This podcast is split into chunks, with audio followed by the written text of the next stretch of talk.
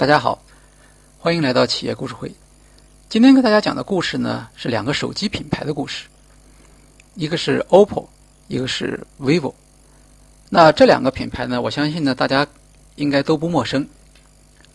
呃，也许有的人没有买过他们的手机，但是呢，很可能是看到过他们的广告。呃，这两家品牌呢，其实是同一个公司所属的，呃，它都是叫步步高这个旗下的两个智能手机品牌啊。他们的老板在投资界很有名气，叫段永平，过去曾经是呃小霸王啊、步步高、这个无绳电话呀等等这这些企业的这个呃老板。那么，OPPO 和 VIVO 啊，在中国销量其实是挺大的，呃，但是呢。关于这两个品牌呢，呃，往往会有一些争议啊，呃，比如说这个主流品牌吧，呃，像小米和华为啊，跟他们比起来呢，呃，OPPO 和 VIVO 呢是不太一样的，因为小米和华为啊，它主要通过高配置来吸引这个发烧友，所以他们总是把这个技术数据列得很详细。呃，OPPO 和 VIVO 呢，它的这个用户对象就不同，它主要吸收的是什么呢？吸引的是对技术不在意。但是呢，对个人体验比较关心的消费者，呃，常见的 OPPO 和 VIVO 的目标客户群呢是八零后、九零后，年轻的这个打工族和学生，尤其是年轻女性。那么它的消费群体的特点是什么呢？就是普遍喜欢追星，啊，看综艺，呃，喜欢攀比，喜欢八卦，从众心理强，但是他们有独特的情感和简单时尚的。产品诉求，呃，由于它的用户的特点，OPPO 和 VIVO 的产品设计啊，它是完全基于对用户需求的深刻理解，而不是基于自己拥有何种技术。呃，大家注意一下，这个它和技术派，我们说华为和小米吧，他们属于技术派，是不一样的。对他来说，用户的需求是最重要的。我不是说要把我所有的技术全部拿出来用，对吧？如果这个技术对于用户，没有什么重要性，那我可能就把这个技术省掉了。这是 OPPO 和 VIVO 的做法。那么 OPPO 和 VIVO 的产品在市场上特点是什么？就是有鲜明的卖点，而且表达的非常清楚。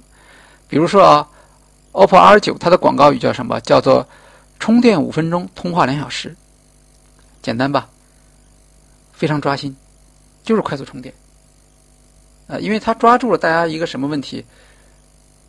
手机经常发生充电上的这种焦虑，哎，因为有的时候没电了就就很麻烦，所以快要没电的时候我就很很着急。那么他就告诉你，充电五分钟，通话两小时，让你打消你的顾虑。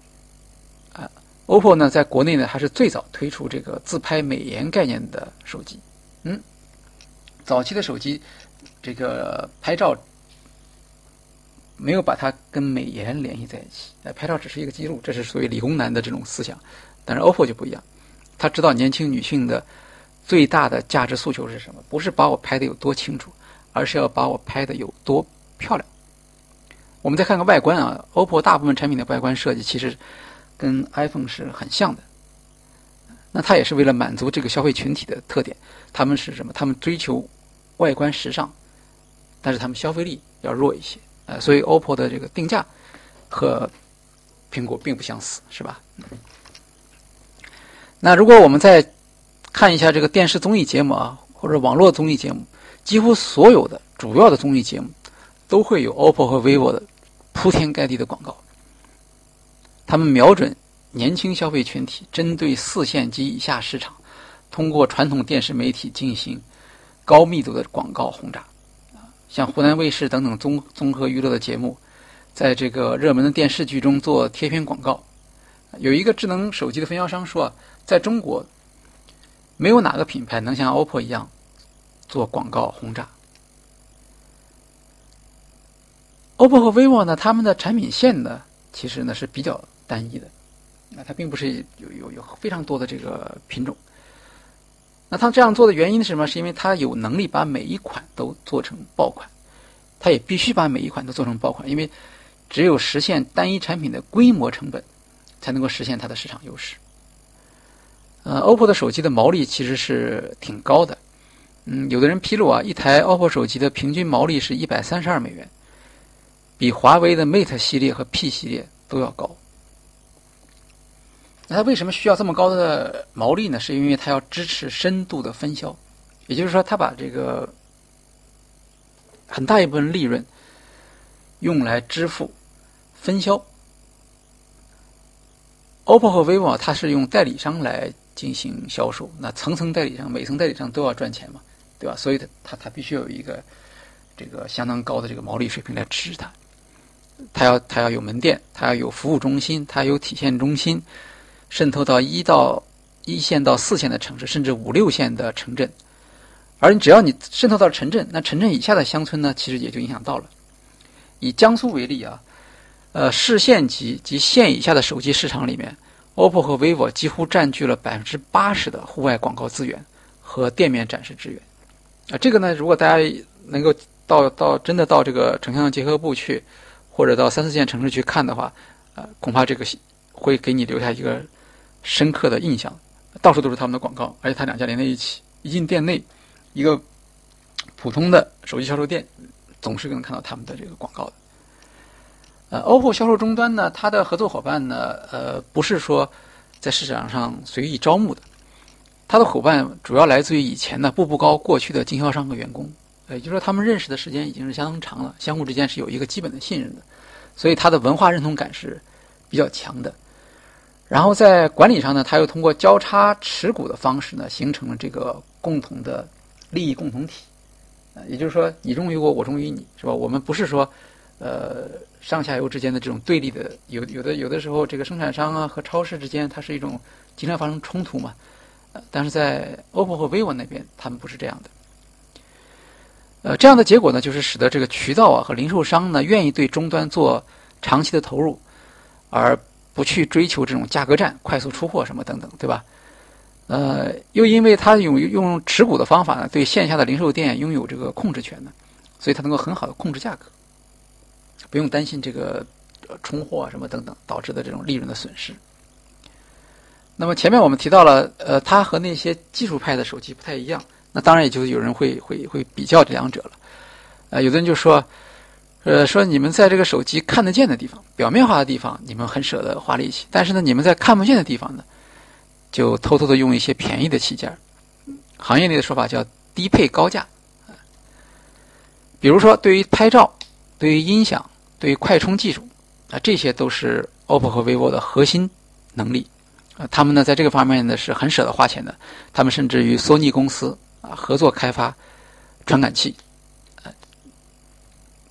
但是呢，在这个内在的芯片功能、频率波段和定位精准度相关的元器件呢，他们就会选择低价的产品。那为什么这样做呢？这个是很合理的。比如说一块这个主的芯主芯片。主芯片的话，如果你用最新的主芯片和用前一代的主芯片，这个价格差到四五十美元。但是呢，对于一般的消费者来说，他未必能看得出来这两种芯片在功能上的一个很大的差异。好，这个是一个事实。OPPO 和 vivo 呢，并不否认，但他们也有他们的看法。他们说，绝大部分的买家其实对手机的硬件参数啊，已经是。有审美疲劳了啊！每家都说的差不多，你的你是这个这高通的这这个这个芯片，它是高通的那个芯片。那么实际上对他们来说，他们判断不了这个东西好坏到底在哪里。但是呢，对于这些使用的手机的人来说呢，应用场景呢对他们来说更加重要。相对于追求性能啊，更多的消费者需要的是什么？需要的随时能够啊买到，然后呢？有一些能够满足他最关注需求的这种性能，其实就可以了。所以，OPPO 和 vivo 认为啊，在性能过剩、手机同质化的当下，比拼配置已经成为过去式啊。大家可以关注一下他的这个说法，叫性能过剩。也就是说，他承认有低配的可能性，呃，但是那是因为对消费者没用，然后你又把这个钱向消费者收过去了，那其实也没什么意义。呃，他的高管叫吴强，有一位告诉记者说：“说 OPPO 手机不强调单纯追求硬件的规格参数，我们始终坚持硬件方面够用就好。好，这就是他的一个很清楚的这个立场。嗯，那么他的这种做法呢，我们看到他其实很大程度上是依赖于高的营销投入的，也就是说，通过营销投入来刺激消费者，然后通过铺货来满足消费者即时购买的这种需求。那么它的导致了它的营销成本呢，比靠网络销售的，比如说小米就是靠网络销售，这些品牌要高一些。当市场高速成长的时候，这个是没有问题的。但是，一旦市场遇到了增长的瓶颈，比如现在中国手机已经开始，呃，年度的这个销售数量已经不再增长了，那在这种情况下呢，就会带来这些风险，因为你的营销支出你不能随便减少啊，你这些店面、这些人员你都要养着，对吧？